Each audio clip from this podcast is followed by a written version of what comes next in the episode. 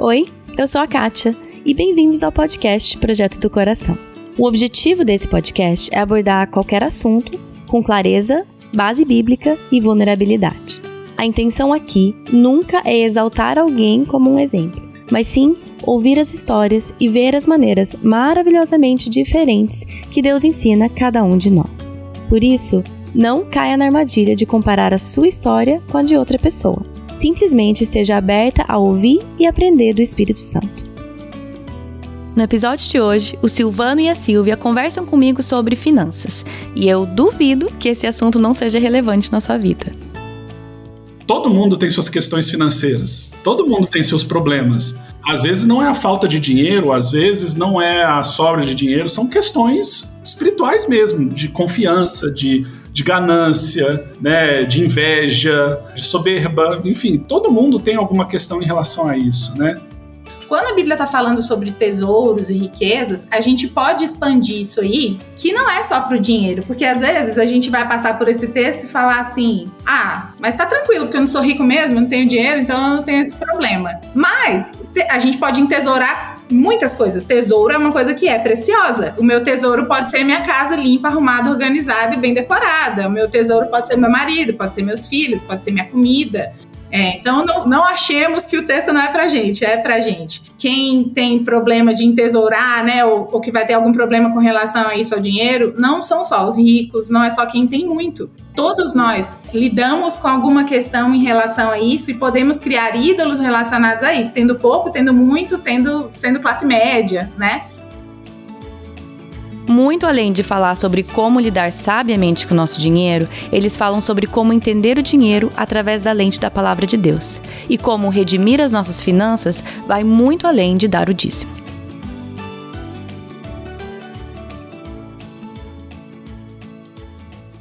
Gente, é um prazer para mim ter aqui meus amigos de NFL. Vocês vão, vocês vão vou explicar para vocês como que eu conheço esse casal, o Silvano e a Silvia, que gente, é outra coisa, né? Eu falei assim, gente, como que eu vou apresentar esse casal sem dar risada? O nome deles, ele é o Silvano casado com a Silvia. Então, Silvano e Silvia, antes de eu explicar como que a gente se conhece, sejam muito bem-vindos no podcast. Ai, nossa, é uma alegria enorme aqui. Eu tô super eufórica desde o convite, porque eu sou ouvinte do podcast quase que desde o início, né? Então, eu sempre falo, o podcast serve a nossa família já há uns quatro anos e agora a gente ficou tão feliz de poder servir também aqui. Oh, gente. Ah, mas tô aqui super animada. É, a gente tá muito feliz, muito feliz mesmo por poder participar, poder servir, né? Esse é sempre o nosso propósito de poder servir aquilo que Deus tem colocado no nosso coração, daquilo que a gente tem estudado, tem se dedicado, né? Então a gente fica muito feliz de poder falar algo tão importante, né? E que é tão vivo na vida das pessoas e que afeta todo mundo, não tem como, né? É. Então a gente está muito, muito, muito feliz mesmo, muito grato pela oportunidade. Ai, gente, que legal. Mas antes de a gente falar sobre o assunto verdadeiro, eu preciso explicar como que eu conheço vocês, né? Que eu chamei vocês de meus amigos de NFL, NFL, gente, é, é, o futebol americano daqui, né, dos Estados Unidos. Silvia, como que a gente entrou nesse assunto? Foi num Super Bowl que você botou uma foto no Instagram falando que é, o Tom Brady tava lá na. Era final com. Ai, que é o que eu escrevi Anybody But Brady, né? É, e aí eu falei, que é isso? Ganhe qualquer um que não for o Brady. E aí você. É contra o Kansas City. É, foi a final contra o Kansas Foi. Aí eu falei, não, que é isso? Aí a gente começou a conversar no direct, e aí você falou, não, vou falar no WhatsApp. Aí pronto, aí a gente conversa de NFL. Ah, então foi isso. aí você pediu pra que se, se o Tom Brady ganhasse, é, mandasse fez, um exato, beijo. a gente fez tipo uma aposta. Ai, é verdade, eu mandei um beijo pra você no podcast, não foi isso? No podcast, exatamente. O infeliz ganhou. Foi. foi minha primeira participação no podcast, porque eu ganhei meu beijo. Caramba. É verdade. Tá certo. Ai, agora eu tô lembrando, tá certo. É, então foi isso. Mas é, de vez em quando, agora vou começar de novo, né? Mas quando, durante a temporada, às vezes eu tô mandando mensagem e meu filho, um filho ou o Thiago pergunta assim: quem que está mandando mensagem? Eu falo assim: a minha amiga NFL do Brasil. É você. Então, entendeu? Porque não tem, gente. Não tem. Aqui já é difícil mulher gostar de assistir futebol americano. Minhas amigas americanas já não ligam muito. Quando a gente junta em família, eu estou no meio dos homens assistindo assim os jogos e as mulheres estão lá. Agora, uma amiga, mulher, brasileira, que vai falar de NFL comigo. Aí a gente agarra, né? Já virou muito amiga. Mas enfim, esse é o meu, o meu jeito de conhecer vocês. E aí, através da gente, as nossas conversas e tudo mais, eu sei que vocês têm um ministério. Silvano, você, eu, na verdade, quero que vocês se apresentem um pouco, mas eu queria chamar vocês para falar sobre o assunto de finanças. Novamente, já falamos algumas vezes aqui, mas é um assunto tão vasto e tão importante que ter um episódio não é o suficiente. Achar que, ah, e eu acho que é uma das coisas que vocês vão falar, né? A gente fala tão pouco sobre finanças porque a gente acha que, tipo, né, fala A, B e C e encerrou o assunto e é assim que se trata de finanças como um cristão. Mas antes disso, eu queria que vocês falassem um pouco sobre o seu trabalho, o que vocês fazem e também família, o que vocês quiserem, se apresentem um pouco e até um pouco desse lado ministerial que vocês têm é, trabalhado também no, na internet. Ah, beleza. Eu e Silvia, na verdade, a gente sempre gostou de trabalhar juntos. Isso na época que a gente nem era namorados. Hum? Né? A gente sempre trabalhou juntos em igreja, na igreja, sempre a gente gostava de trabalhar juntos. E foi assim que a gente se aproximou, a gente começou a namorar, enfim. E a gente sempre, sempre gostou de trabalhar junto em alguma coisa.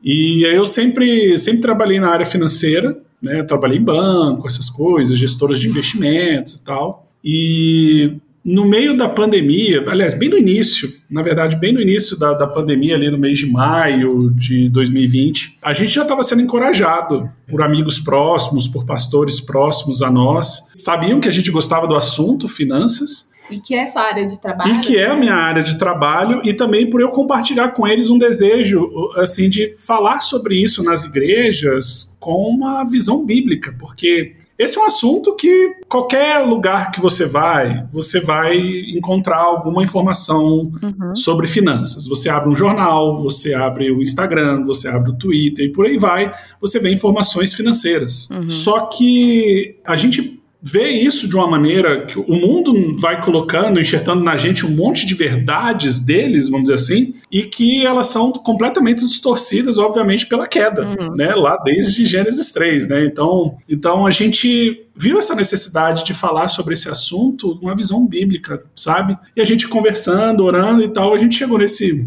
nesse desejo de falar sobre isso. Só que a gente estava na pandemia. A gente queria, na verdade, antes era palestrar em igrejas. Hum. A gente começou alguma coisa assim, né? E aí eu falei, amor, vamos fazer alguma coisa. E aí a gente falou, ah, vamos fazer Instagram. Então a gente abriu o Instagram e começamos a falar. Né? Então a gente falando de finanças pessoais, investimentos e tal, mas sempre olhando sob uma perspectiva bíblica, porque é, a nossa vida é assim. Uhum. Toda a nossa vida tem que ser vista por uma, pela lente da escritura, pela lente bíblica, né? Então eu falei, Uhum. Finanças é só uma parte. Mas a gente precisa falar sobre isso porque não é um assunto tratado devidamente nas igrejas. Há muitos tabus. Várias pessoas acabam tendo receio de falar nesse assunto por ser uma, um assunto delicado, é, mesmo para pastores. Né, pastores enfrentam é, eles mesmos muitas dificuldades com esse assunto, né, às vezes por lutas internas em relação a isso. Uhum. E é um tema que às vezes na igreja você tem públicos muito diversos e você vai tratar às vezes de uma forma que um pode ficar mais constrangido do que outro e tal, mas a gente falou, a gente precisa falar sobre isso. E aí a gente está é, no Instagram desde 2020 falando sobre isso e tem sido ao mesmo tempo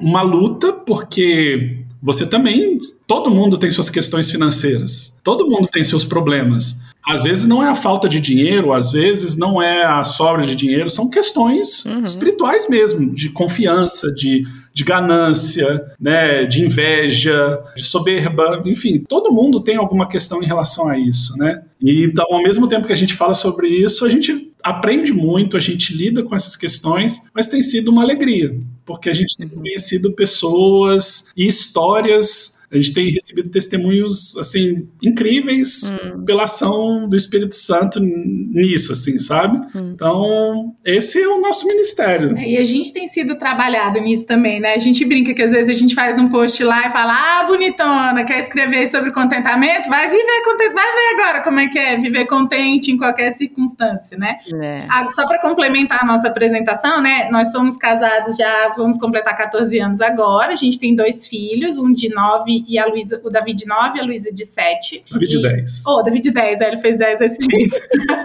não, não aceitei ainda que ele completou a primeira década.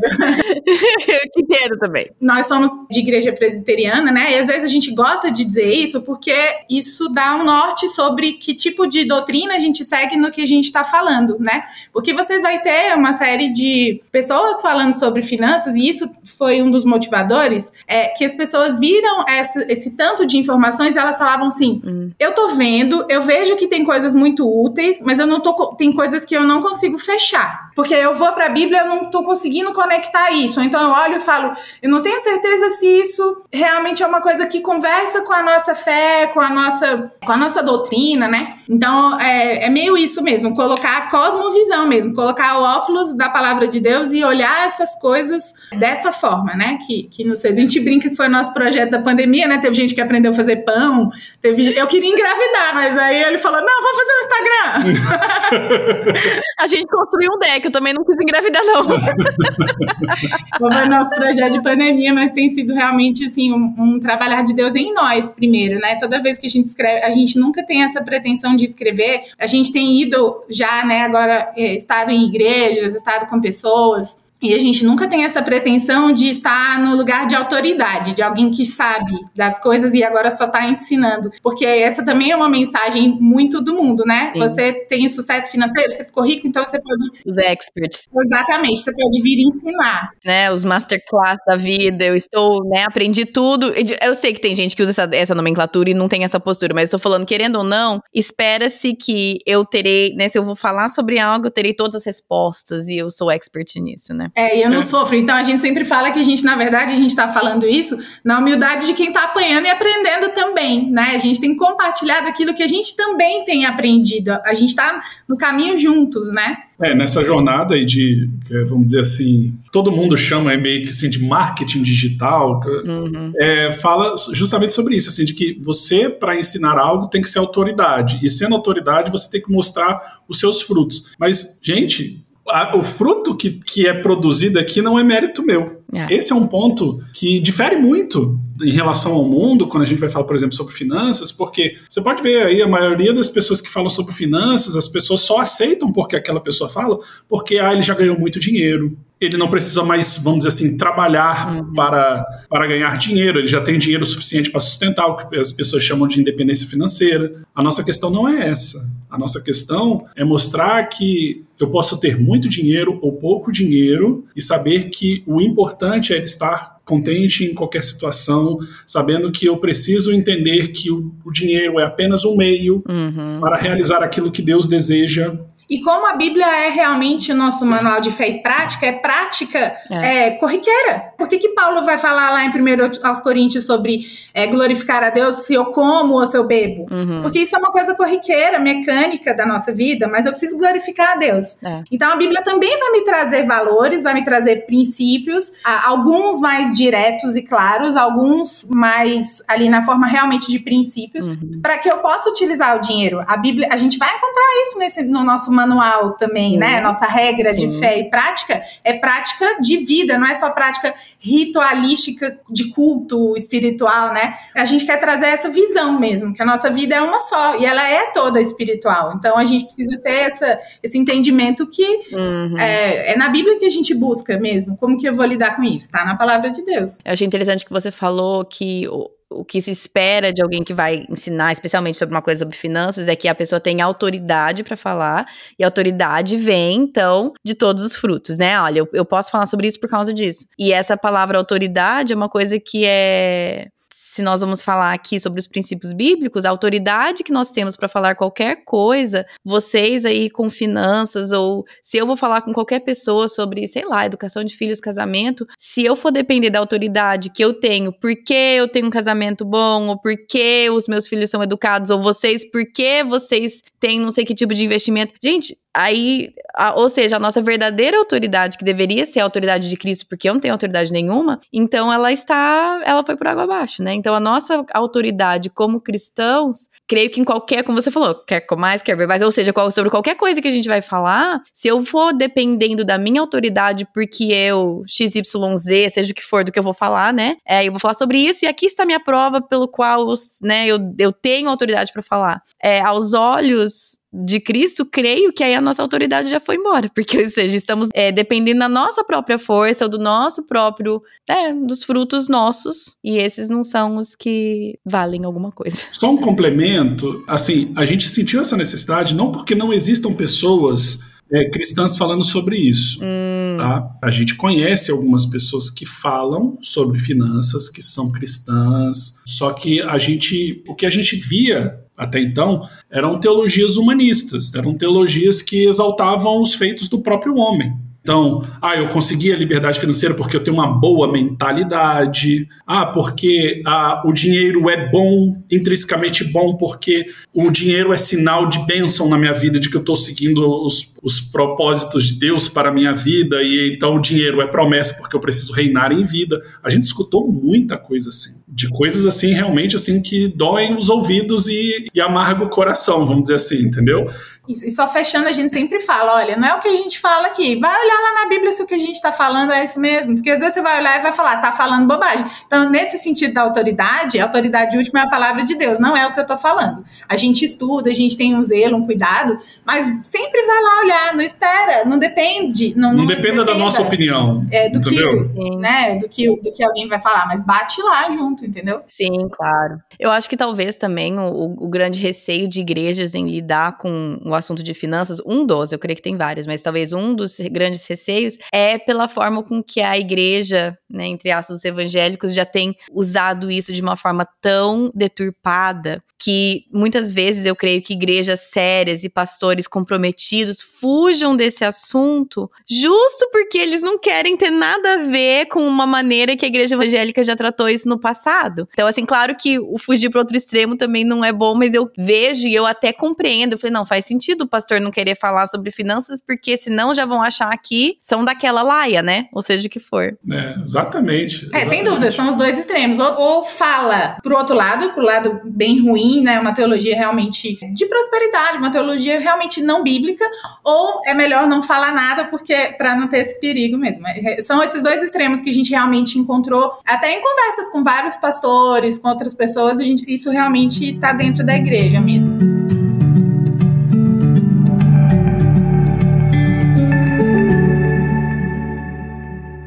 Vou entrar direto aqui na primeira pergunta aqui que eu tenho para vocês, que é: tem uma citação que eu já ouvi em vários lugares, algo a dizer no sentido que o nosso relacionamento com o dinheiro, ele é um barômetro ou um termômetro, sei lá o que, da nossa saúde espiritual. Ou seja, você consegue ver quão saudável ou doente você está na sua vida espiritual de acordo com como você lida com o seu dinheiro e as suas atitudes em relação a isso. E eu queria ver um pouco de vocês. O que vocês dizem, ou claro que, né, eu quero que vocês falem sobre isso. Não tem necessariamente uma pergunta, mas falar um pouco sobre isso. Como tá em Mateus 6, 21, onde está o teu tesouro, tá ali também estará o seu coração, né? Ou seja, a forma como, nós, como a gente usa o dinheiro revela os nossos valores, o que a gente adora, o que a gente deseja. Então, queria que vocês falassem um pouco sobre esse aspecto, de a gente olhar para as nossas finanças e entender que elas indicam muita coisa da nossa vida espiritual, que não, não, não é um, um universo à parte. De fato, assim, é, a gente gosta muito de um autor, o Paul Tripp, né, Paul David Tripp, é, a gente gosta muito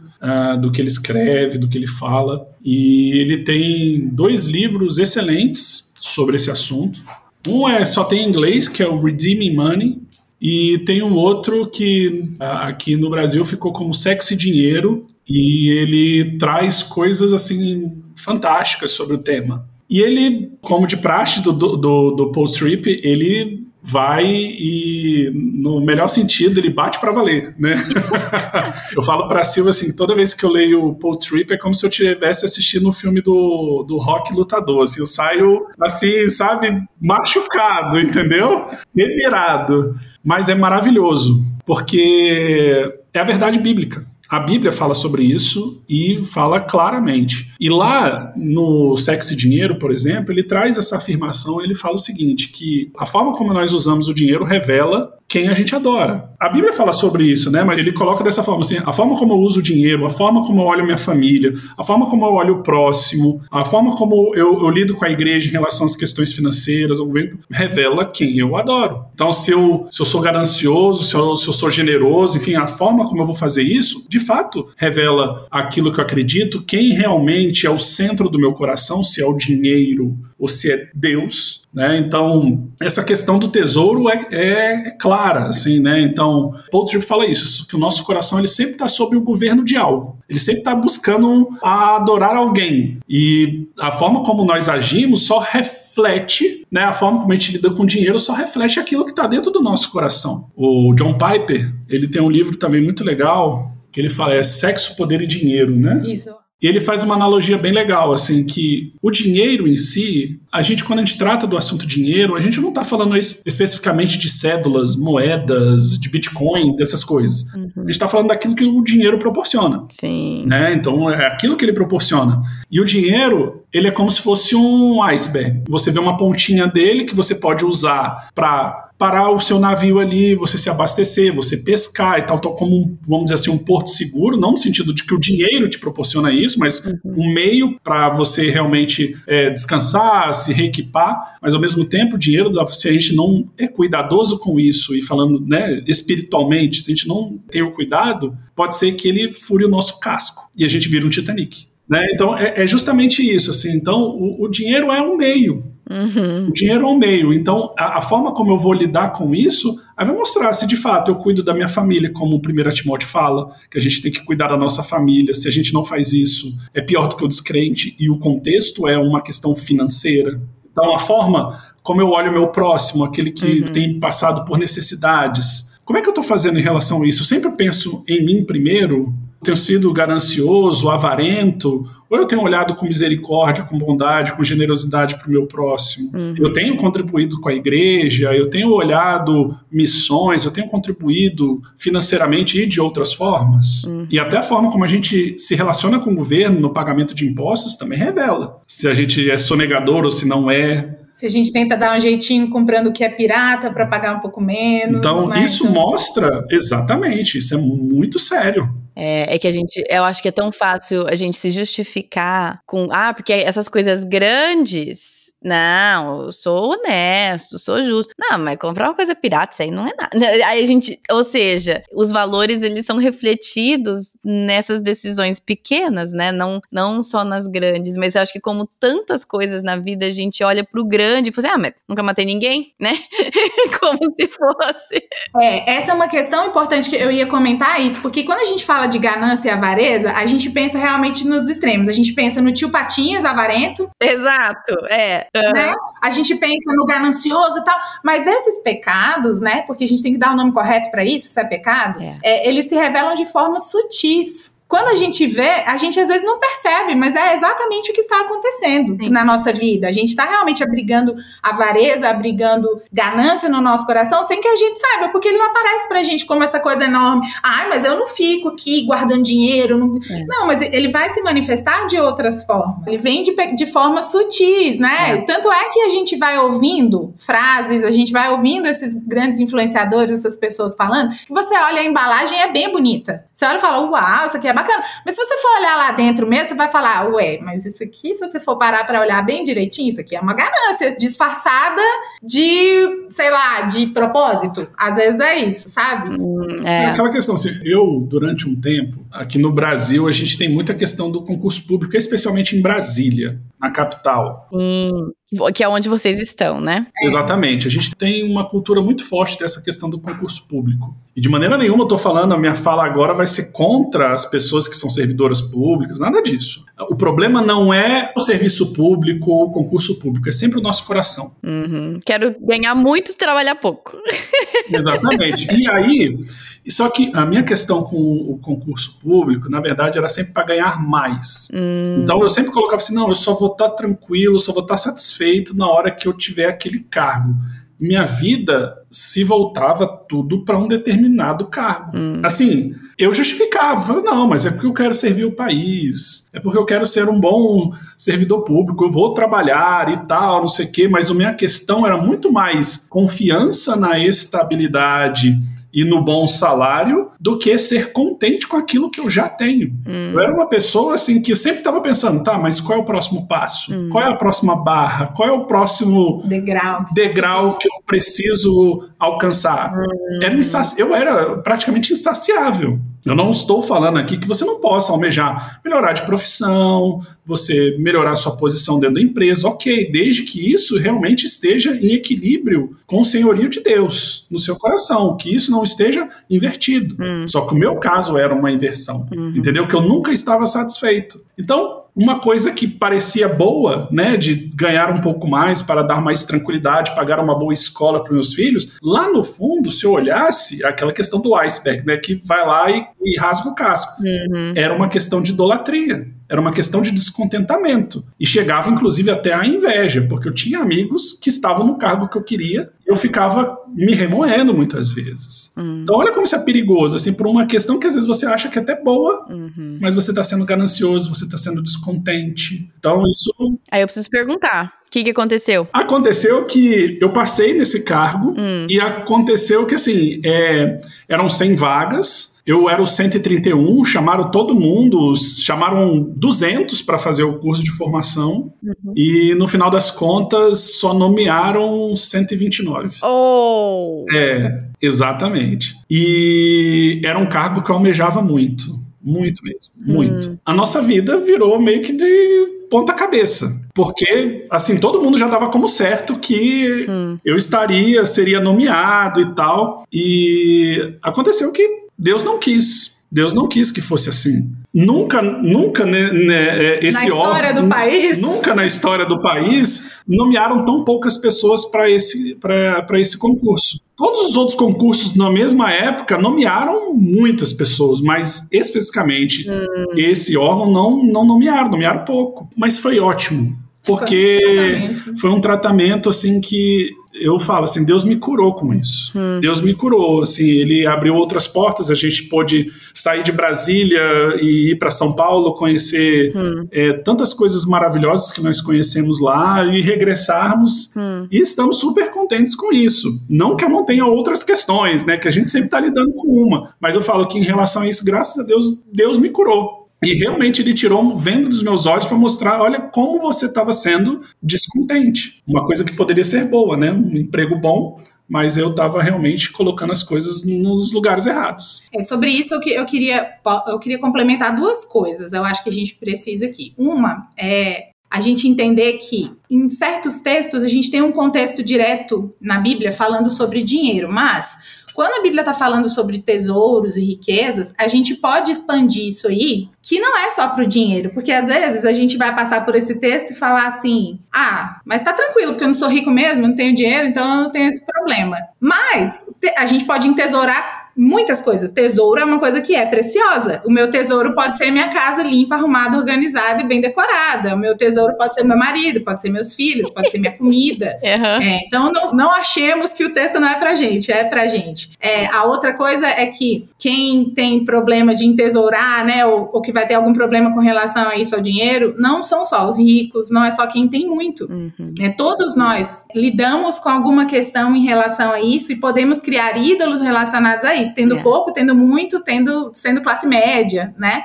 Ah, e a outra coisa que eu acho bem legal de falar é que assim a Jane Oshman tem um livro chamado Que Eu Diminua. Uhum. Ela fala assim, mas como que a gente entende essa coisa de glorificar a Deus na nossa vida? O que, que é glorificar a Deus na nossa vida? Uhum. E ela fala que quando a gente glorifica a Deus, a gente está mostrando de alguma forma atributos de Deus naquilo que a gente faz, em como a gente vive. Então, se a gente olha para a criação, né, a gente olha e fala: "Uau, só um Deus muito poderoso poderia fazer galáxias tão complexas, né? Nossa, como Deus realmente é criativo de fazer animais tão diferentes, flores, né? Então a gente está vendo ali realmente, é, a gente vê na criação expressões dos atributos de Deus. E aí, na minha vida, como é que isso é verdade? Quando eu abro a fatura do meu cartão de crédito, o que, que eu consigo enxergar de Deus ali? Quando eu puxo um extrato da minha conta, quando eu vou decidir é, fazer alguma coisa, quando eu vou organizar o orçamento, quando eu vou tomar decisões de investimento, o que é de Deus que se manifesta ali? Então, isso é uma coisa que a gente precisa trazer para o nosso dia a dia, sim. E nas outras coisas, né? Quer comais, quer bebais, né? Então, mas é assim também. Quando eu vou passar meu cartão de crédito lá, quando eu vou tomar alguma decisão de comprar algo ou de vender algo, como que eu posso ver? Como que eu estou refletindo Deus nisso? Então, isso é uma coisa que, que tá nesse contexto, né? Que a gente precisa ter sempre em mente. É. Para que Deus seja o centro da nossa adoração através daquilo que ele nos dá, né? É, e é, é isso, assim a gente tem que entender que quando a gente fala de finanças, do ponto de vista bíblico e tal, a gente não está se restringindo unicamente a uma questão de dízimos, de ofertas. É a nossa prática diária, é a forma como é, marido e mulher vão tratar questões financeiras, tratar isso com os filhos, como a gente educa os nossos filhos em relação às finanças, como é que a gente mostra Deus, a generosidade, a misericórdia, o sustento de Deus para os nossos filhos. Uhum. Como é que a gente mostra isso? Como é que a gente mostra isso na alimentação, na saúde uhum. e também na igreja, nessas coisas, mas é importante entender que a, a nossa vida financeira, que glorifica a Deus, ela está muito além do que aquele meu compromisso, vamos dizer assim, é. com a igreja local, em termos de dízimos e ofertas. É. é. toda a nossa vida. Eu acho que é isso que eu ia perguntar, porque eu acho que muitas vezes a gente escuta isso que você está falando, até você falou, Silvia, tipo, que olha, olha o meu extrato e penso, onde que eu vejo a glória de Deus, eu glorificando a Deus? Às vezes eu acho que a gente cai num pensamento muito é, simplista de achar, achar assim, ah, o que foi para a igreja, ou o que foi para o missionário, ou o que foi como doação, ou não sei o quê. Isso sim reflete o caráter de Deus, o que eu deveria. Isso é, isso é honrar a Deus com as finanças. Sim, só que não só. Então eu acho que eu queria que vocês expandissem um pouco mais nisso, porque como que eu vou olhar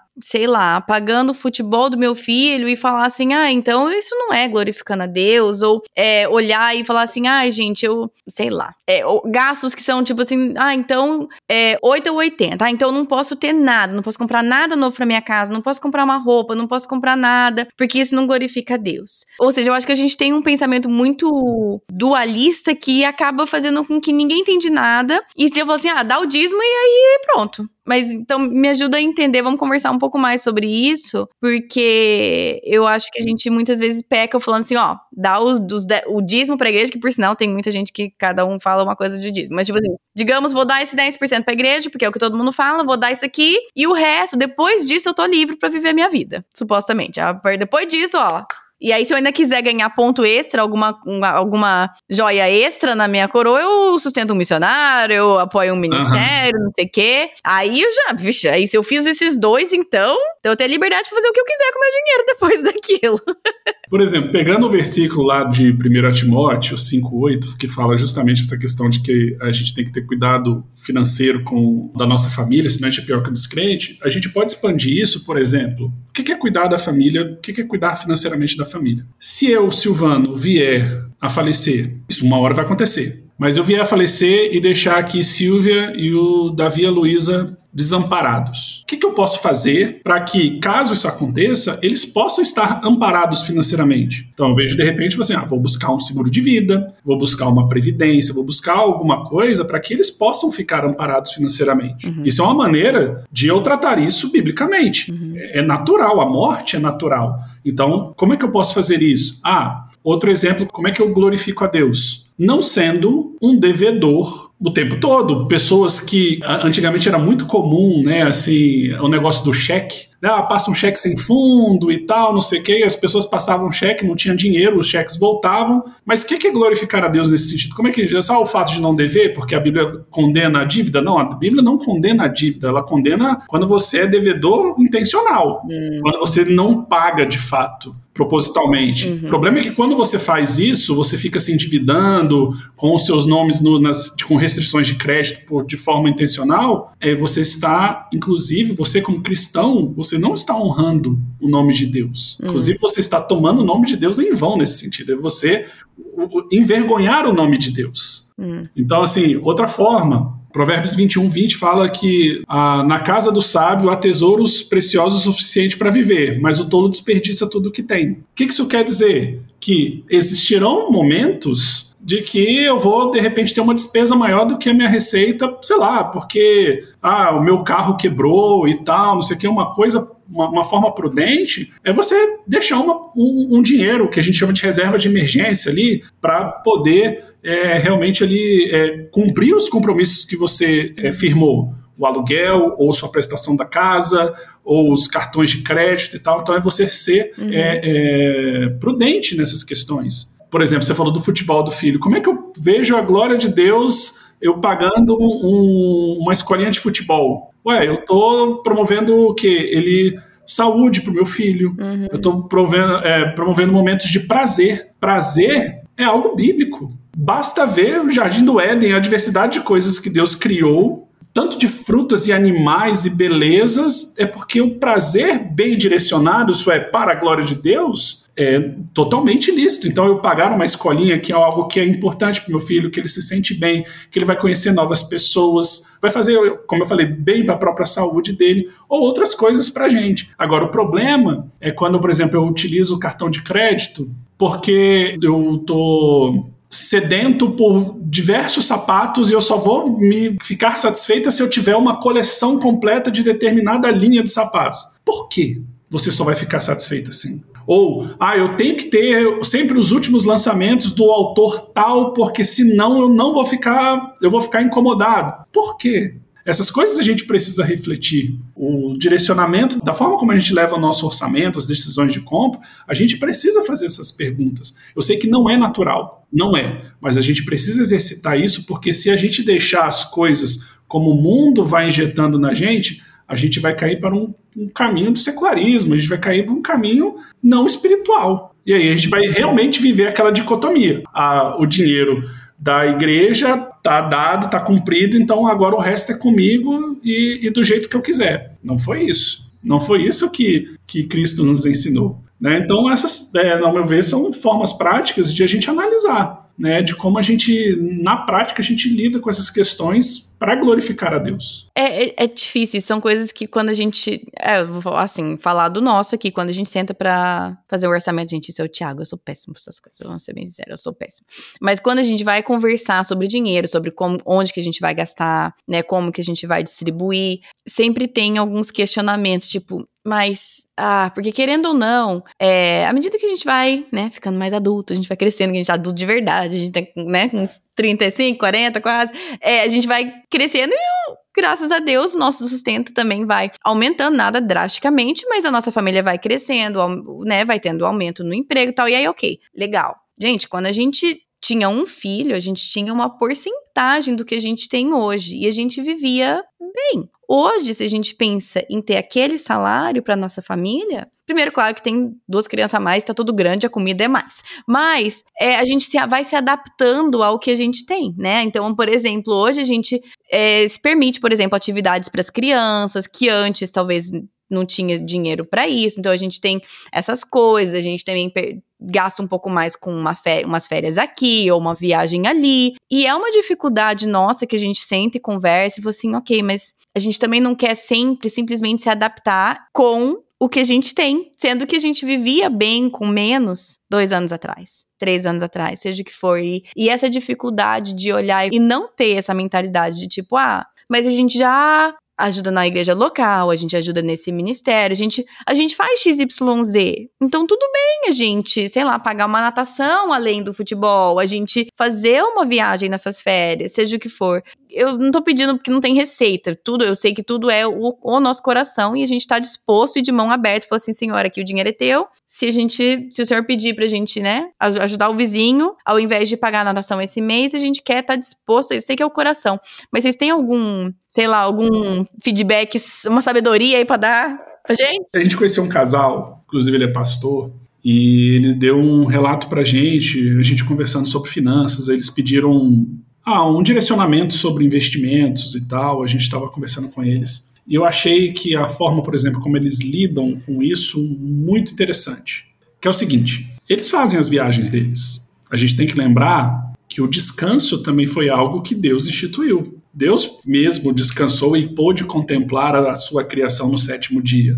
Então, isso, isso é um princípio que a gente também tem que levar. Uhum. Então, a gente separar um dinheiro, fazer uma poupança e tal, por exemplo, para a gente tirar férias, é justo, é honesto. Uhum. E sem problema nenhum. E a gente não tem que se sentir culpado por isso. De novo, o problema é quando isso toma uma proporção de que eu não faço o resto. Eu abandono o resto. Isso é um problema. E quando isso vira né? aquela inquietação, aquela coisa assim, ai, ah, se eu não viajar para tal lugar igual todo mundo faz, uhum. não dá. Ah, não, mas ó, é. só que esse ano, ano passado eu fui pro Brasil, ano que vem eu tenho que ir para fora do Brasil. Quando isso vira uma inquietação de essa inquietação do cada vez mais, sabe? É uma é. inquietação mesmo. Então, ah, é, isso é um perigo, mas você separar um dinheiro para você viajar com sua família, maravilha, isso é bom. É, é, é para você contemplar aquilo que Deus criou, para você ter momentos de comunhão com sua família ou com amigos. Isso é bênção de Deus, isso é glorificar a Deus também. Só que esse casal, eles também faziam uma coisa muito interessante. Dentro do orçamento deles, intencionalmente, eles separavam dinheiro, uma poupança, eles sempre tinham uma poupança para o quê? Para generosidade assim, as pessoas não fazem uma poupança de, ah, uma reserva de emergência para caso ah, um cano estoure, meu, meu carro quebre e tal, eu possa resgatar desse dinheiro para poder pagar essas coisas. Eles também faziam uma poupança para oportunidades que ele poderia, eles poderiam ajudar alguém. Seja um missionário, seja um irmão da própria igreja, ou uma pessoa que eles conheceram. É ser intencional, entendeu? É, é essa, essa questão da intencionalidade é fundamental, entendeu? Essa intencionalidade no orçamento também, ela não, não, a gente não precisa pensar só em ofertar e dar as coisas para as pessoas. Tem coisas simples que a gente pode fazer. É, você pode ter intencionalmente no seu orçamento um dinheiro para você oferecer uma refeição na sua casa, para você receber seus vizinhos. Sim. A Rosária Butterfield fala muito isso no livro dela. Ela fala no Evangelho Vem com as Chaves de Casa. Ela fala isso. Ela, ela oferece refeições na casa dela todo domingo para a vizinhança, para as pessoas da igreja. Ela fala: olha, eu preciso ser intencional no meu orçamento de saber que eu vou ter que fazer comida para um monte de gente. Então eu posso ser intencional. Ah, de repente eu não posso realmente ficar fazendo ofertas, mas eu posso ser generosa e intencional no meu orçamento de de repente fazer isso, oferecer uma refeição para uma família na minha casa e dispor do meu tempo para ouvir. E, é... e, e, até um pegando um pouco o gancho, assim, essa questão de a gente ser generoso e tal, é lembrar que, assim, talvez você não tenha aquele recurso para você ofertar, mas você tem algum serviço que você possa oferecer alguma habilidade que você tenha, Sim. que isso vai trazer algum, vai abençoar a vida de outra pessoa, vai trazer algum benefício, alguma oportunidade para outra. Então essa intencionalidade também deve ser presente no nosso orçamento, ainda que não seja, seja uma saída de recursos, mas que você de repente é o seu tempo que você está doando, é o tempo que você está ofertando para uma pessoa, para a igreja, para outra qualquer situação. Uhum. Então assim, essas coisas elas estão muito presentes e muito tangíveis para a gente. O problema é que a gente fica realmente assim, categorizando demais essas coisas. Senão, ah, é o dinheiro, a cédula ou a transferência e tal, é muito mais do que isso. É muito mais do que isso. Então, eu achei essa forma que esse casal faz fantástico. Sim. Eles não deixam de ter o um momento de família deles, eles passeiam e tal, não sei o quê. Eles reservam uma poupança, por exemplo, mas poderia ser outra coisa, um serviço, alguma coisa e tal.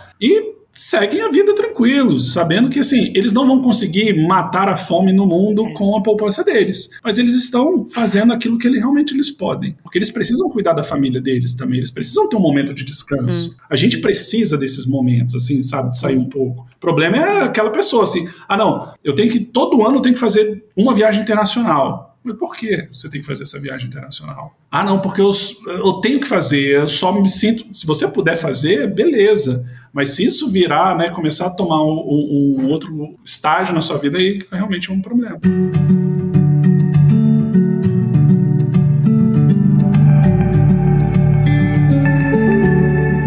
Então, você falou do começo, né? O, o, dinheiro em si não é nada, né? O, o, a gente não almeja o dinheiro, a gente não almeja a cela, a gente almeja o que o dinheiro traz pra gente. Do mesmo jeito que o dinheiro em si não é mal.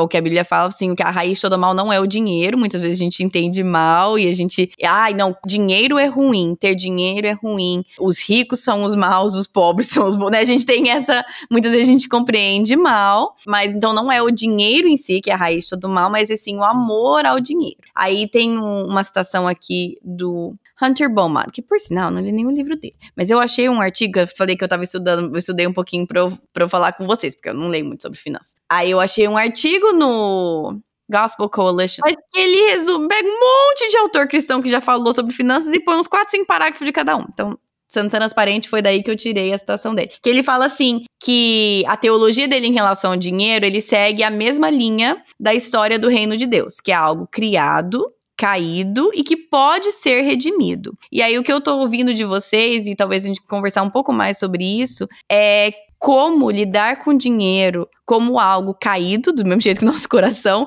mas que pode ser redimido. Então, como lidar com o dinheiro de forma redimida, compreendendo que houve a queda, né? Que, e mais que nós podemos então lidar com ele de forma redimida. Eu acho que, em primeiro lugar, a gente tem que ter essa visão da vida toda. A gente não tem vida separada, vida secular e vida espiritual, é uma vida só. A segunda coisa que é importante a gente ter em mente é que, embora a gente trabalhe e a gente receba o salário pelo nosso trabalho, não é daí que vem o nosso sustento, é Deus quem nos dá. Então a gente precisa partir do pressuposto que a gente não merece. Por mais que a gente acorde cedo, se esforce, trabalhe, a gente não merece. Vem do Senhor. E não é meu. É. Ele tá colocando na minha mão, mas não é meu. Então, daí eu já não posso usar de qualquer jeito. Já é uma visão que eu preciso ter já mais redimida, não é meu. E lá em Deuteronômio, Deus alerta o povo sobre isso. Ele fala: ó, tenham cuidado de quando vocês estiverem na terra, aqui eu tô parafraseando, né? Quando vocês estiverem na terra, que vocês já tiverem comido, estiverem bem, felizes, em paz e seguros, uhum. tenham cuidado de não achar que isso veio na força do braço de vocês. Lembrem-se que foi Deus quem deu isso para vocês. Quando eu começo a ter essa visão, então a minha prática muda.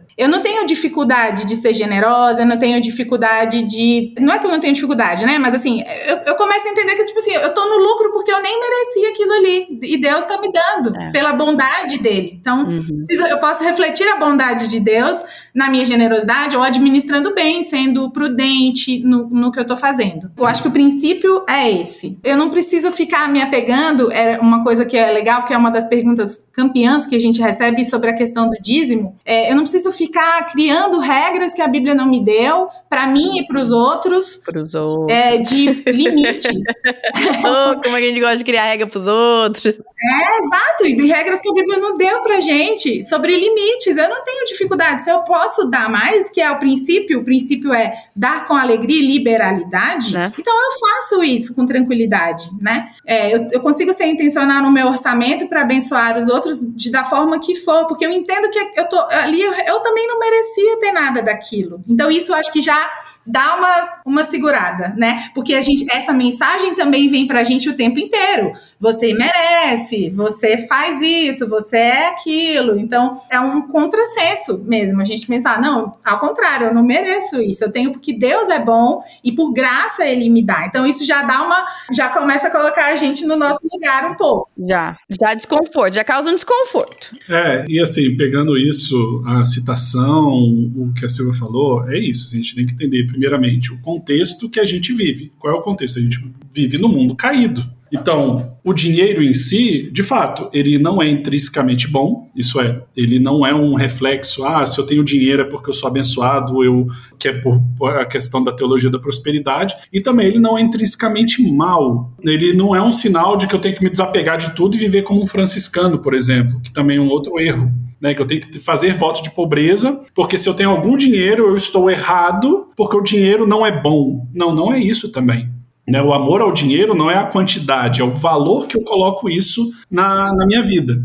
Então, entender o contexto disso é fundamental. Né, que a gente vive de fato no mundo caído hum. e que de fato a gente, é, a Bíblia traz isso para a gente, é a questão da mordomia. Então, tudo que existe no mundo foi criado por Deus. Criado diretamente, obra da criação, ou por meio de capacitação, daquilo que Deus colocou em nós e produzirmos. Então, o trabalho que você exerce e que você é remunerado, isso é uma mordomia né? E Deus te deu isso por meio de capacitação. Não é mérito meu, é apesar de mim, Deus tem me dado saúde, tem me dado isso, eu vou lá, trabalho, mas é graça de Deus de fazer isso daí. Então, essa visão já é fundamental para eu começar a olhar, opa, o dinheiro é do reino. Deus colocou na minha mão sim para administrar uma parte disso, eu tenho que fazer isso olhando biblicamente como é que eu vou empregar esse dinheiro de maneira que abençoe minha família, o próximo, a igreja e o governo.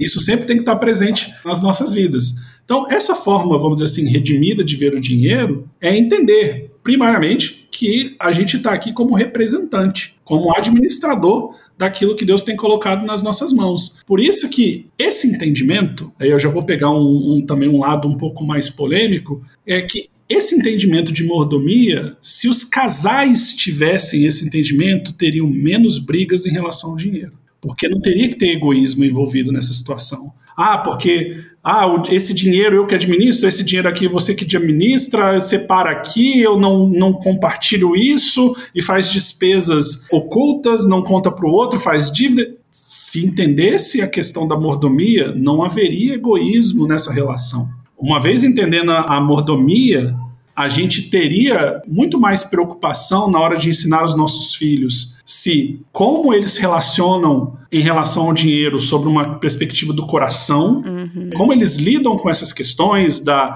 da ansiedade, da ganância, da avareza e tal. Lógico que a gente vai ensiná-los a como administrar melhor, é, fazendo uma poupancinha, uma mesada, e dentro da mesada você separar algumas caixinhas ali e tal, mas a nossa maior preocupação deve ser por meio de exemplo, por meio bíblico mesmo, mostrando assim como é que a gente deve lidar com dinheiro. Primeiro que isso é fruto de graça. Entendeu? Isso se expande para tudo na nossa vida.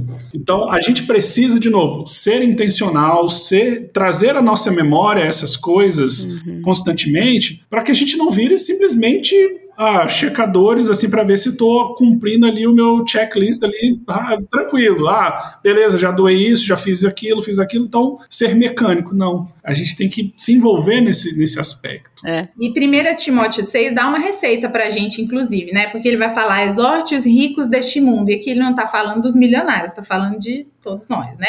Vamos só colocar esse contexto que, assim, nessa época, rico, praticamente toda a população, 90 e tantos por cento da população mundial era pobre, muito pobre, né? E, e, esse contexto aqui é porque era um lugar de, de navegação e tal, não sei o que. Então, tinha alguns comerciantes ali que tinham um pouco mais de dinheiro. Os ricos aqui, nesse contexto, é como se fosse uma classe média para cima. É para o rico, mas também é para classe média e, na verdade, também se aplica ao pobre, tá? Aproveitando esse parênteses que você abriu, é uma coisa que eu falo para os meninos sempre, que a gente fala, nós somos ricos. Então, qualquer versículo na Bíblia que fala assim, ricos, somos nós. Tudo bem, comparado com fulano, com ciclano, com os nossos vizinhos, pode não ser. Você me fala assim, a gente tem mais roupa do que a gente precisa? Tem. A gente tem mais comida do que a gente precisa? Tem. Às vezes a gente joga fora comida porque estragou? Uhum. A gente tem uma casa maior do que a gente precisa? Tem você é extremamente rico. A gente falou sobre a quantidade de população do mundo que tem o que eles têm. Então, assim, nos ajuda porque nesses versículos de rico, é muito fácil, tipo, ah, não, esse não sou eu. Essa é a fulana que ganha milhões que tá sempre na Disney. Não, essa sou eu. Então, eu, toda vez que tem versículo que fala assim, os ricos, meus filhos já fazem assim, tipo, ai, ai. Porque eles sabem que somos nós, somos nós, a gente tem mais do que a gente precisa. Então, nós somos ricos. Sim, e aí ele vai dar essa receita. Ele fala, exorte os ricos deste mundo que não sejam orgulhosos, nem depositem a sua esperança na estabilidade da riqueza, mas em Deus que tudo nos proporciona ricamente para o nosso prazer. Que eles façam o bem, sejam ricos em boas obras, generosos em dar, prontos a repartir. Aí ele vai dizer qual a consequência disso? Ajuntando para si mesmos um tesouro que é um sólido fundamento para o futuro, que não são os nossos investimentos, que é o nosso tesouro no céu. Porque a gente não está apegado com isso aqui. É a fim de tomarem posse da verdadeira vida, que isso também é uma coisa, a gente perde a eternidade de perspectiva, né? A gente fala de eternidade, mas a gente acaba achando que a eternidade é isso aqui a gente perde a eternidade de perspectiva, então a gente fica se agarrando nessas coisas, né? É. No conforto, no dinheiro, no, ou no nosso mérito do nosso trabalho, né? Então, eu, essa receitinha aqui de 1 Timóteo é boa. É, é isso, assim, Eclesiastes 3 fala justamente isso, que Deus colocou a eternidade no nosso coração. Então, uma vez que Deus colocou essa eternidade no nosso coração, a gente tem que entender que isso daqui que a gente está vivendo é uma passagem. Então, o momento que eu estou aqui, eu vou gerenciar, gerenciar o dinheiro segundo as regras do Criador, que é o próprio Deus, e que o grande tesouro que eu tenho é a salvação, que não é nem mérito meu. Entendeu? Então, assim, é lógico que a gente vai utilizar o dinheiro no dia a dia aí para comer e tal, não sei o quê, para ajudar o outro, mas a gente precisa entender. A gente, uma forma como você colocou, né? Como é que a gente vê a, o dinheiro de uma forma redimida? Um outro aspecto é entendendo que a gente não pode perder de vista essa questão da eternidade. A vida não é só isso daqui. A gente tem toda uma vida eterna para gozar com o nosso Criador, com o nosso Salvador, com o Espírito Santo. Aí, mais uma vez, por que, que eu vou ficar me apegando naquilo que é instável e que a traça corrói? Posso, não posso. Ele é um meio para fazer muitas coisas, mas a minha segurança não pode estar nisso. Porque uma vez que, quando eu morrer, eu vou ter todo um, um, uma eternidade aí para gozar da presença dele e viver com ele para sempre. Então, é isso, é isso que a gente tem que tá, ter essa mentalidade, né? Então, de entender que o dinheiro serve para essas coisas, mas que não podem realmente nos trazer essa sensação de segurança, que ele nunca vai dar. O dinheiro, ele promete uma coisa que ele nunca vai cumprir, que é plenitude, satisfação satisfação plena, paz, tranquilidade. O dinheiro nunca vai conseguir cumprir isso. Nunca. É, mas a gente sempre se apega ao dinheiro nessa questão de segurança, né? Sim, é normal. Eu, eu, é, a gente é caído. Né? É aquele equilíbrio que está falando de tipo, ok, nós precisamos planejar, por exemplo, um plano de é, um seguro de morte, uma poupança de emergência, tudo isso é questão de sabedoria. Mas é tão rápido, pelo menos pra gente, assim, depositar nossa confiança, tipo, ok, agora a gente tá tranquilo porque a nossa poupança tá em tanto, se acontecer alguma coisa, se alguém perder emprego, tá, ó, tá ok. Então, assim, pelo menos aqui em casa, a nossa dificuldade nessas conversas de dinheiro é de misturar ou, essa linha entre o, o planejar e o, o, confiar e depositar a confiança naqueles planos bem traçados, poxa, como isso é difícil. Então, assim, essa segurança é uma coisa que a gente, graças a Deus, sempre lembra um ao outro, mas é difícil. Tem hora que tá mais difícil para mim, tem hora que tá mais difícil pro meu marido, mas tipo, ok, vamos lembrar. Nossa, isso aqui é importante, é sabedoria, sermos bons mordomos daquilo que Deus nos deu, mas nossa segurança não está aqui, mas é, é, mas é bem difícil. É muito fácil falar do que viver isso, né? É isso, Kate. É isso, assim, é, eu tô falando isso daqui tudo. A Silvia está falando isso também, você, como você acabou de relatar, a gente está falando isso daqui, mas não é simples. A gente luta, a gente tem essas questões. A gente passou por um momento, um, uma história bem recente, assim, a gente passou por uma história assim de, de uma reviravolta muito drástica na nossa vida financeira e profissional. A gente estava lá em São Paulo, estava tranquilo e tal, até que as coisas começaram a piorar muito por conta da pandemia e o, o, a empresa onde eu trabalhava foi muito afetada por isso, entre outras coisas. E a gente tinha uma condição financeira muito tranquila, muito tranquila, e mudou. As coisas foram apertando. Né? Então, meu salário reduziu drasticamente, a gente teve que vir para Brasília e a gente foi provado, né? E a gente foi mostrando assim, onde é que está a sua segurança? Onde é que está a sua segurança? De fato, chegou um momento que a gente ficou usando a nossa reserva de emergência para pagar as coisas de casa, enquanto a gente tentava ver um outro lugar para eu trabalhar, enfim e tal. E o dinheiro foi acabando, foi acabando, mas a gente olhando assim, Onde é que está a nossa confiança? A gente tinha que se lembrar disso. Não era uma coisa assim, ah, não tenho sentimento nenhum. Tinham dias é, difíceis. Não, tá tranquila, minha confiança tá no Senhor, tá tudo tranquilo. É, a confiança tá no Senhor, a reserva tá acabando, não tá entrando salário, como é que nós vamos fazer, é. né? Assim, abrindo, né, falando, eu fiquei oito meses sem receber salário, mesmo trabalhando. E isso foi muito difícil para a gente. Ah, não, foi tranquilo porque você tinha aí 12 meses de despesas na sua reserva de emergência. Gente, não pense que foi fácil, mesmo assim. Não pense que foi fácil. Você vê ali o dinheiro saindo e tal, não sei o quê, e a gente falando disso na internet. Contentamento. Contentamento, contentamento. Confiança. Então, as pessoas é podem falar, ah, é muito fácil para você porque você tinha reserva. Não, não era fácil.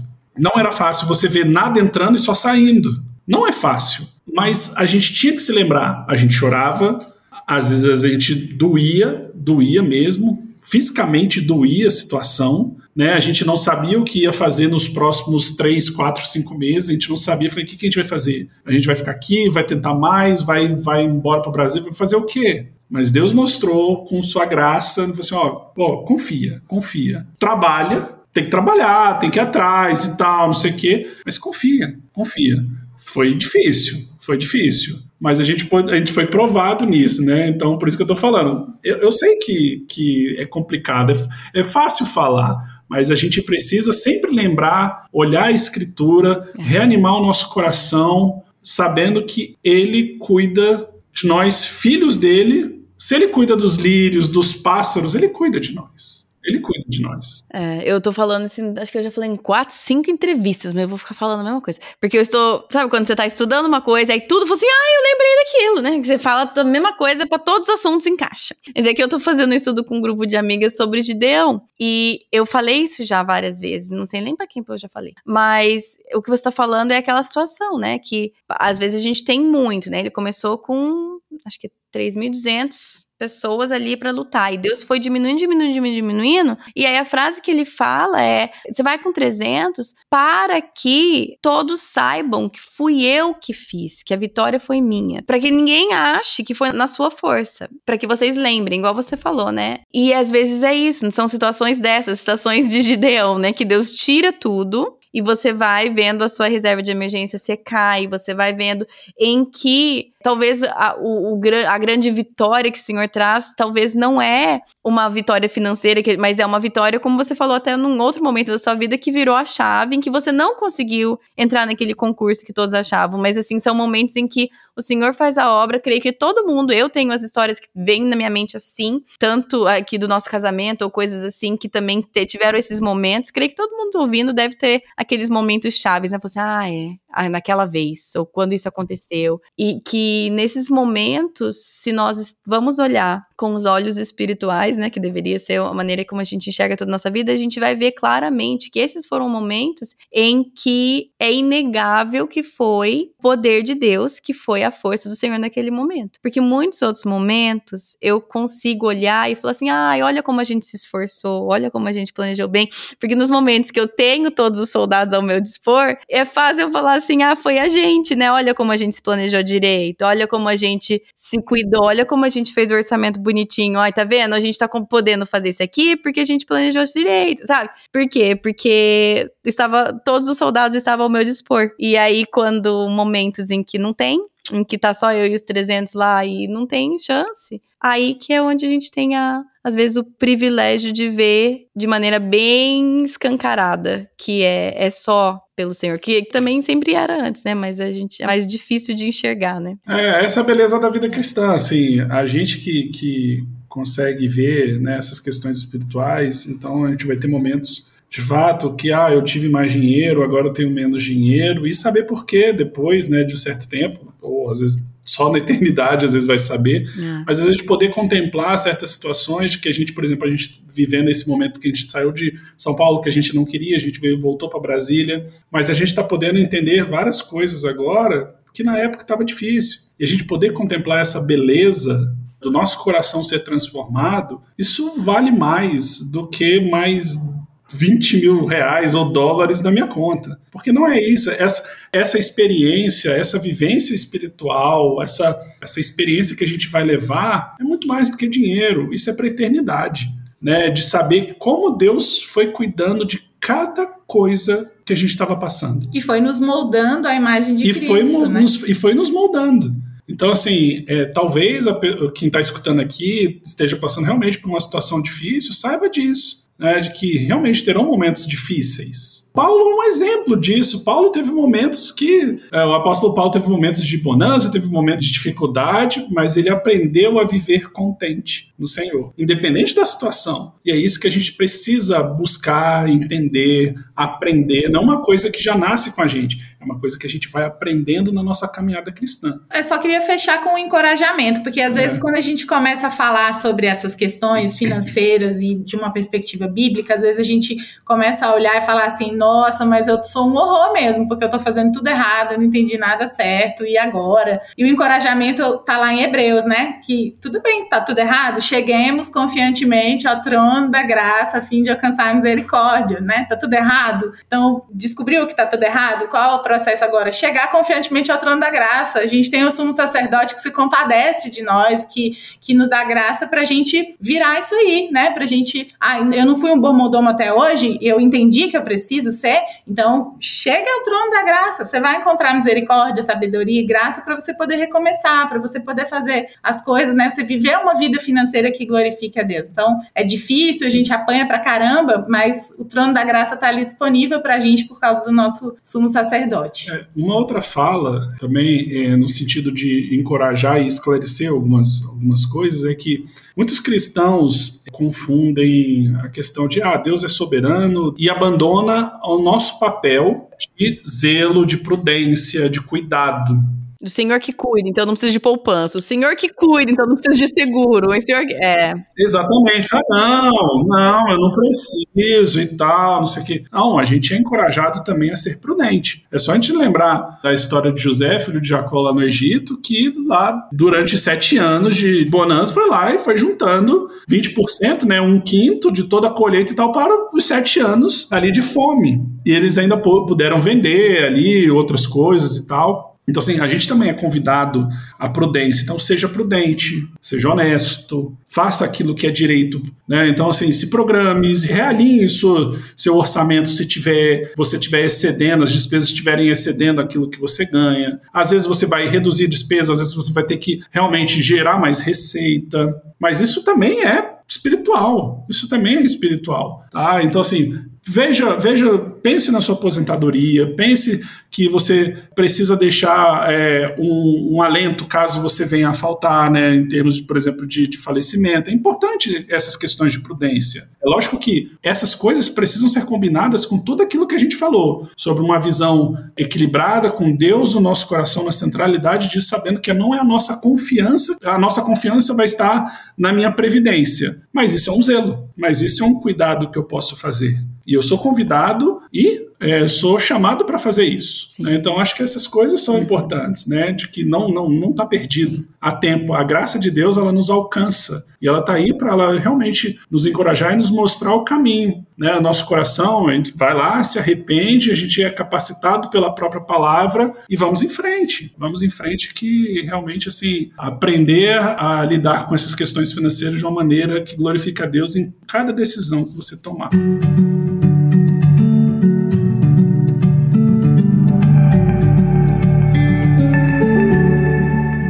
Gente, tem algum recurso? Quero que vocês falem para onde as pessoas podem encontrar vocês na internet e outros recursos que você indicam, que vocês indicam. Não sei se vocês falaram dos dois livros do Paul Tripp, mas só tem um em português. Além disso, onde as pessoas podem aprender mais com vocês e que recursos que vocês indicam? O nosso Instagram, né? A gente tá no meu nome, mas acaba que nós dois é, atuamos, que é o silvano.nit, N-I-T, navio, igreja, tatu. Ah, lá a gente fala basicamente sobre isso, né, sobre é, finanças e investimentos com essa cosmovisão bíblica. A gente tenta interagir ao máximo com as pessoas, né? Então a gente passou por um período, finalizando agora um período ah, que a gente precisou organizar a nossa vida, né? Quando a gente veio de São Paulo para Brasília, então a gente teve um tempo, a gente falou com as pessoas, ó, oh, a gente vai precisar de umas duas, três semanas aí, na verdade até se estendeu um pouquinho para organizar e a gente está voltando agora. Mas tem bastante coisa lá já. Mas já tem bastante post, tem bastante coisa lá que a gente escreveu. Tem um post, inclusive, que a gente aprendeu aqui no podcast, que foi sobre que foi Mesada. com seus primos, com seu primo, dos potinhos, dos três potinhos, a gente, Nossa, a gente aproveitou esse, essa ideia aqui em casa e a gente ensinou esse lá também. Esse post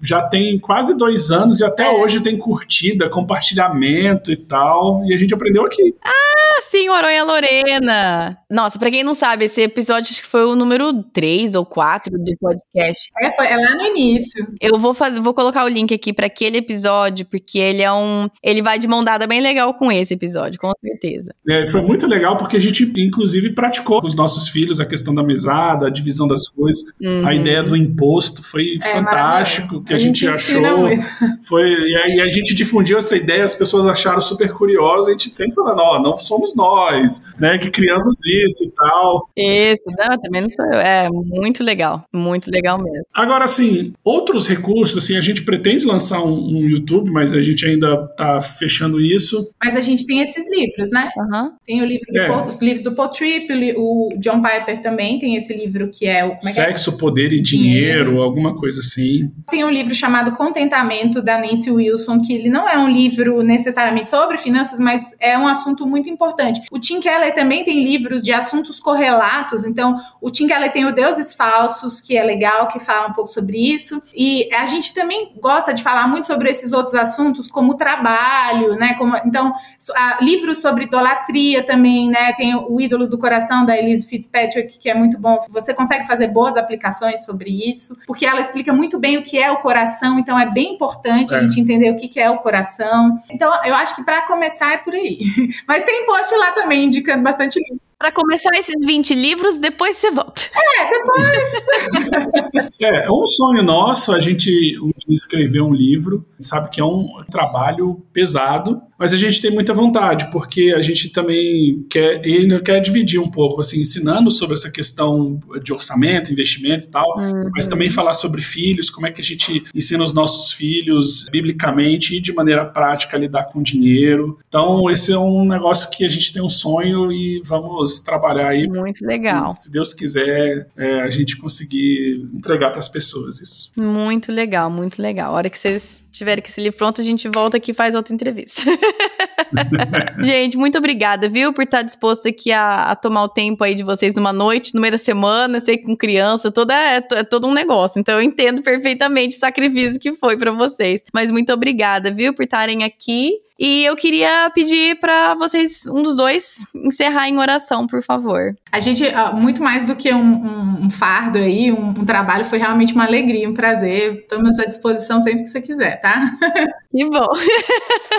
Vamos orar. Senhor Deus, eu te agradeço, Pai, por essa oportunidade tão maravilhosa que o Senhor nos deu de, de estarmos servindo ao Senhor e as pessoas que estão aqui ouvindo. Deus, muito obrigada. Eu te agradeço mais uma vez por esse podcast que também tem nos servido de tantas formas, tem nos edificado, nos abençoado. E nós pedimos, Deus, que o Senhor cuide do nosso coração, que o Senhor nos ensine a te honrar em todas as coisas e, e em especial nas nossas finanças, Pai. Que nós possamos é, demonstrar quem o Senhor é através da forma como nós administramos aquilo que o Senhor tem nos dado de uma forma tão graciosa, tão bondosa, Deus, nós te agradecemos por isso e pedimos que esse episódio realmente possa tocar os corações, Deus, e que mais e mais pessoas possam é, aprender a utilizar a tua palavra realmente como um guia, como realmente a nossa regra de fé e prática em todas as coisas, inclusive no uso daquilo que o Senhor tem nos dado, Pai. Nós te agradecemos por esse privilégio e te pedimos que o Senhor continue a nos guiar nesse, nesse sentido e te agradecemos porque o Senhor, podemos nos achegar ao seu trono, porque o Senhor nos dará a graça que precisamos para poder te obedecer e poder vivermos da forma que o Senhor deseja. Em nome de Jesus, amém. Amém. Amém.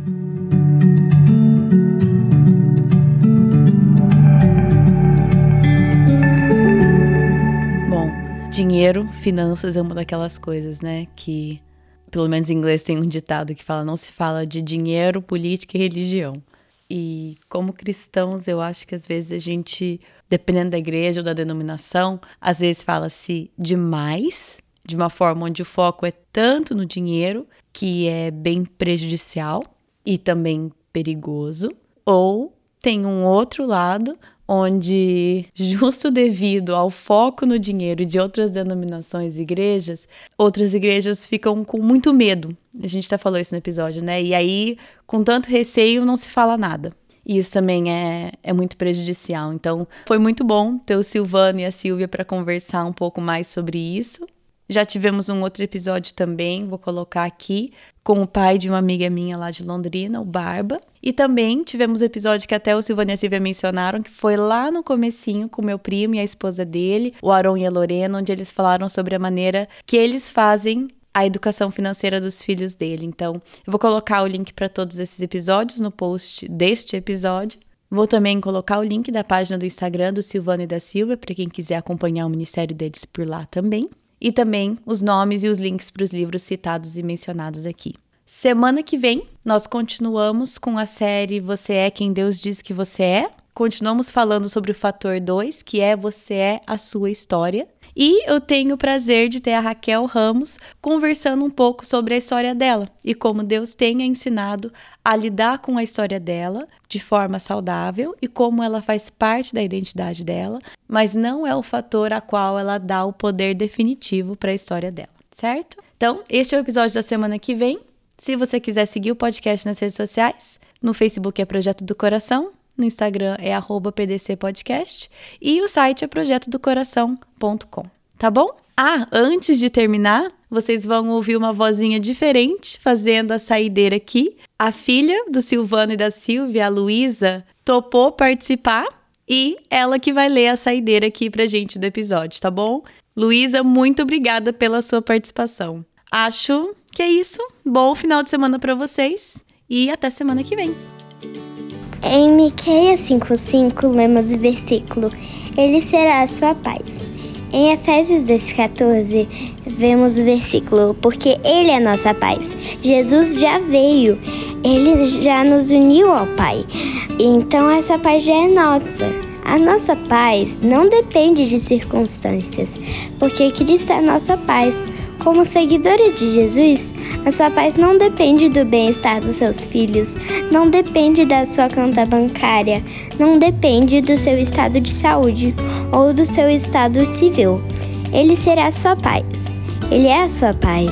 Senhor Jesus, nos ajude a viver essa paz todos os dias.